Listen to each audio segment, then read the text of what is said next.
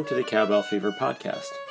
Today we check back in with meteorologist Ketzel Levens to look at Birkie Week weather. The TLDR is it's going to be pretty nice, but there are differences for each day, and you want to know the exact wax, right? Right. Note that Ketzel has just come off of five straight overnight shifts when we recorded this, so if she sounds a little bit loopy, it might be because she is a little bit loopy, but the science and the meteorology and the weather, that's sound.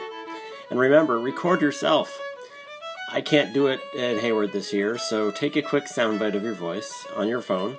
On the iPhone, you just use the Voice Memo app, or find more detailed instructions on birkieguide.com, and send it to info at birkieguide.com.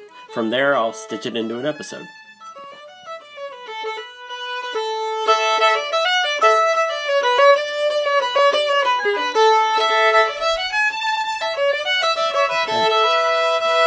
Thanks, Ketzel, for joining us. Um, we are recording this on Monday. Hopefully, this will go up Monday evening, and we are going to be talking about the weather for Birkie Week this year. Now, Birkie Week, obviously, this is not normal. I think in the future, if we do this in a normal year, we would be able to have a lot of fun uh, having a few of these, maybe a daily check in. Um, we're just going to do this one this year. But the first piece is that uh, you're in Duluth, and um, your pipes didn't freeze because you know how to bury your pipes, but it was cold up there. How did the polar vortex affect? The Northwoods of Wisconsin? Um, it affected us for a really long time, I think is what most people would remember about it. You know, we, we started out January pretty mild up here as far as winter goes, even warm by many standards. But as soon as February hit, winter decided that it really wanted to set in.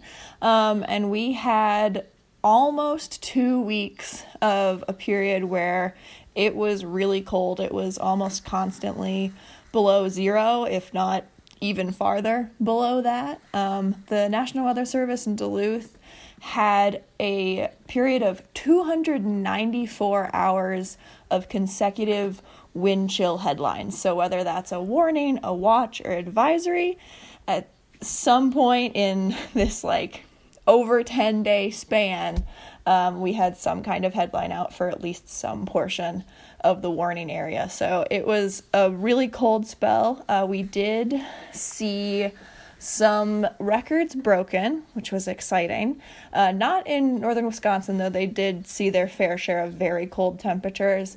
Um, in Minnesota, there was a new daily state record set when um, over uh, almost a week ago, um, near Ely, we're near the boundary waters near Ely, there was a negative 50 degree actual temperature um, recorded at Seagull Lake, which is a daily uh, state record. So it got really cold up here and it stayed cold. Looks like the coldest day in Hayward was a uh, low of minus 38. Um, so probably good that we weren't trying to ski the Birkie that day.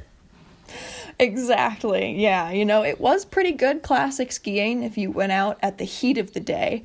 You know, I, I was kind of looking forward to maybe that continuing, just, you know, a more milder version of that continuing for Birkie Week. Could just, you know, slap on four layers of green kick wax and go. But it does look like we're going to have to think a little bit more critically about our wax choices yeah, this week. Four layers on, on the bottom of your skis and four layers pretty much everywhere else. yeah. Exactly. Yeah, I I lost track of how much clothing I ended up putting on, but it was a lot of classic skiing. I haven't skate skied since the beginning of the month, um, and it did get to the point where I think a lot of us just decided to do some strength in the basement. But yeah, I'm looking at it right now. It was about two weeks where every day was 30 degrees, uh, 20 to 30 degrees below normal. Um, and Hayward only had five days where the high was below freezing, but it did have a two week stretch where every night was 20 below or colder, and several several days in the minus 30s. So. Uh, even exactly. you, you, can't even fake that with, with the FIS rules by putting the thermometer down your pants. That's just really cold. No, absolutely not. And we really, especially at night, because it was too cold for just about anything to make a cloud or a snowflake. So it was very clear and we lost a lot of heat over the nights we would, you know, if you would you were sitting there watching observations, you would just watch it tank after sunset. Now it has gotten warmer the last few days, and it looks like it's actually going to be a uh, seasonably warm week this week for the Birkie. So, what's sort of the overall picture of what's going on um, with Birkie Week, and then we'll look at it day by day because there's people who are probably interested in what's going on each day of, of the Birkie this year. Yeah, absolutely. Um, so, generally, what we're looking at um, is mostly at or above normal temperatures, and then a kind of active week. Uh, to be honest, as far as precipitation goes, we've got a couple small scale systems moving through, and so that's going to fluctuate every single day as far as their temperature goes um, and as far as their cloud cover goes, quite a bit. So, every day is going to be unique, but generally speaking, warmer than average. So what's coming in the next couple days? It's right now the, the, the snow on the trail is mostly old, a little new snow over it, old cold snow. What's coming in the next couple of days though? Yep. So, uh, just for in the very, very near term, today and tomorrow are going to be very warm, very seasonably warm. We could, we're definitely going to see temperatures above freezing. We might even see temperatures touch 40 degrees, especially if we don't have a whole lot of cloud cover that moves in. Uh, so, very warm, possibly some even some rain sprinkles moving through today. Um, so, no new snow there. We did get a little bit of new snow over the weekend. Um, we will almost guaranteed still go below freezing at night, however. Uh, so you're going to be able to refreeze and they should be able to groom that up pretty well. Um, and as far as for anybody who might be skiing their virtual Birkie up in the Northwoods, you're going to be looking more towards that red and yellow wax scheme for the next two days. But not enough warm temperatures or rain to worry about melting any, any snow appreciably. Uh, I I don't think so. You know, like I said, we're still going below freezing at night. You know, once we get into spring, it's when those nights don't go be- go below freezing anymore that we really see a lot of snow melt. We'll probably see some decent settling of snow, um, and maybe a tiny bit of snow melt during the day, but certainly not enough to be worried about losing any kind of trail condition. Okay, so the set trail sounds like it's pretty good, and then the first skiers go out on Wednesday morning at 8 a.m. What's the weather going to look like for them? So it is going to cool down a little bit for Wednesday, um, Wednesday and Thursday. So we're going to have a little bit of northerly flow returning, still above average. Wednesday will be a little bit warmer than Thursday will. Um, generally speaking, I think we're going to get up probably close to freezing, but I'm not sure if we're going to go over it on Wednesday.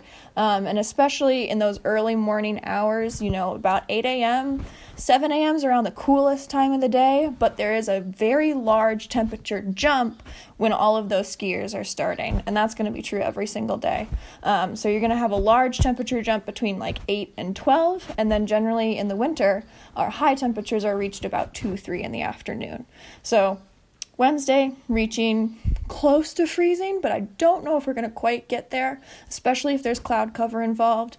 Thursday is going to be a little bit cooler, possibly the coldest day of the work week at least, um, rising up into the mid 20s by the high temp. So some new moisture in the trails and uh, some good cold grooming overnight. Uh, even if there's some new snow on Tuesday night, we should have some nice hard packed skate conditions on Wednesday and Thursday um, and probably some pretty easy waxing, especially since the times don't matter this year, so we don't need to, you know, get it perfectly. Should be some nice, fast, fun skating on the Birkie Trail this week. Exactly, yeah. And as you mentioned, there is a chance for some new snow. We've got a quick little system moving through Tuesday night into Wednesday. As of right now, it looks like it's going to be a fairly tight band of snow. So if it shifts farther north, the Birkie Trail is probably not going to see a whole lot. If it remains where the forecast has it right now, Birkie Trail could see a couple inches of snow. Tuesday night into Wednesday morning is when that snow is going to be falling. Um, and depending on the timing of that, that'll probably determine whether or not those groomers can get out and, um, and get that all groomed in. So that might be the kind of thing where the early skiers are going out on a on a pretty hard platform with a couple inches of snow on top of it. Yep, exactly. And then obviously that changes as every single wave goes out. So then we get into the classic skiing on Friday, and it looks like it's going to be probably what you would want for the Birkie uh, this time of year and relatively cool nights and warm days, but makes the classic skiing a little trickier. What do you think Friday wax conditions are going to look like? It does make it interesting. Um, and as someone who is currently signed up to race on Friday, I've been paying fairly close attention to it. Um, as of Friday, it's going to be one of the warmer days of the work week if you don't think about today and tomorrow. Um, so highs are expected to reach around that freezing mark. And again, that's going to be in the afternoon. So starting in the morning at 8 a.m., we could be in the high teens, possibly, and then warming up pretty quickly over the next four to five hours. So that's going to be a really interesting mix. Um, you might want to put something warmer on underneath something that's cooler, something in that blue, blue extra kind of range to try and account for those changing temperatures, which is something that's been happening the last couple of years for that Birkie Classic race is you have to plan ahead for each hour of temperatures. And definitely the kind of year where you are going to be wanting to, to carry something that's a little warmer just in case you need to re-wax going through the race. Yep, exactly. I don't know if it's going to totally reach Klister levels. That I, I think, especially with some new snow moving in, um, kind of midweek, you're probably going to have really good tracks, and they're going to be retracking it overnight. But you definitely want to hold something a little bit warmer to make sure you've got it. Okay, Saturday. I think that's the probably the most popular day, and that's the the skate race. That looks like it's going to be similar, but you said there might be some precipitation. What's the latest on that, and uh, what should people keep an eye out to see if that's going to be happening? Yeah, absolutely. So the precipitation, um, there is a chance for some snow to fall Friday night into Saturday morning.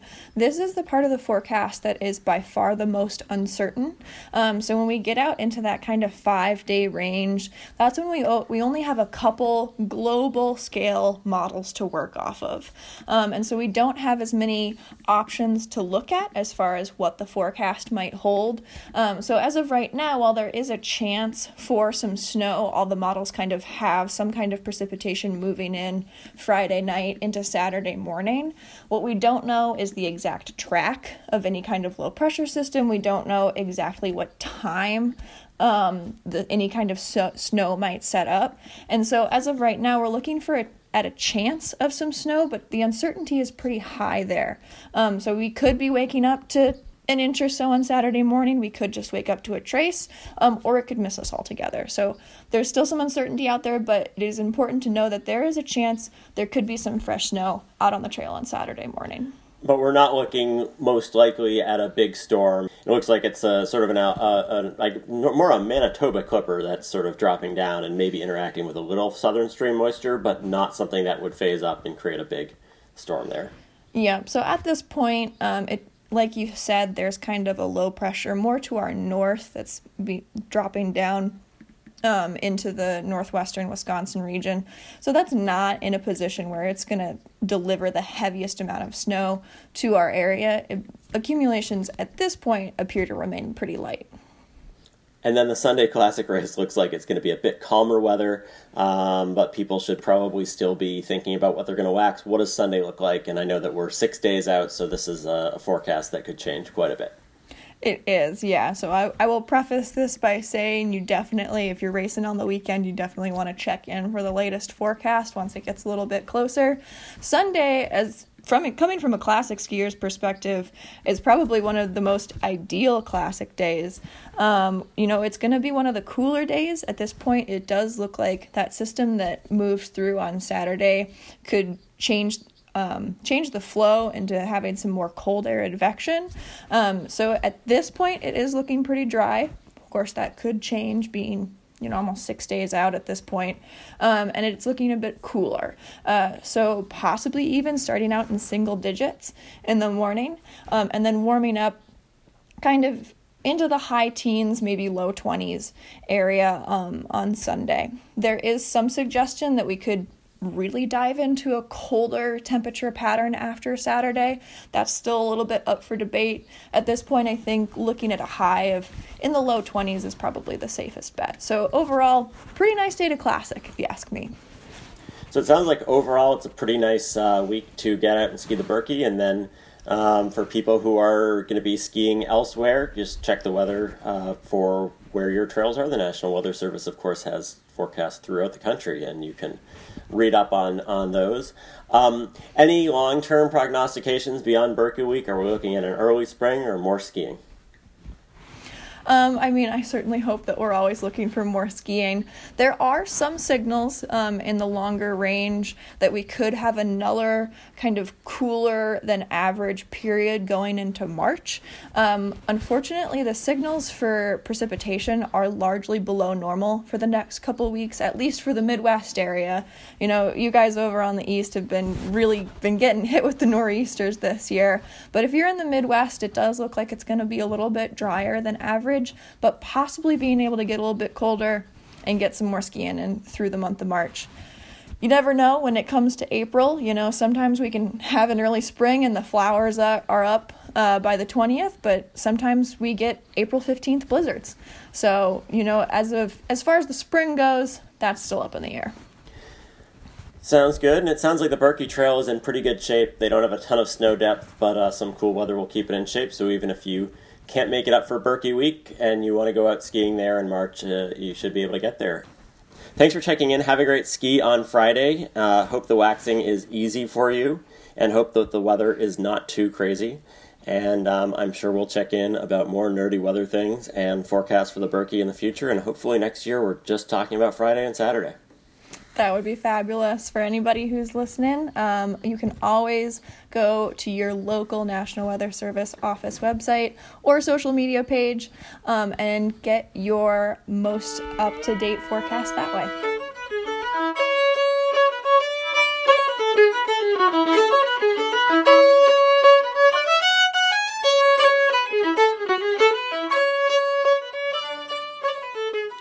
Thanks, Ketzel, and everyone out there, have a great race. And remember, record yourself and send it to info at birkieguide.com.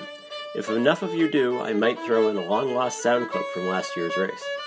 The podcast, as always, is brought to you by Patreon supporters. You can find out more at patreon.com slash ofsevit.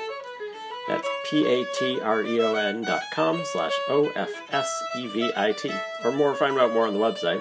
And you can join Brad, Ben and Brian the music is from Catherine, and apologies for any sound quality issues. We've been having sound quality issues just with the intros in previous episodes.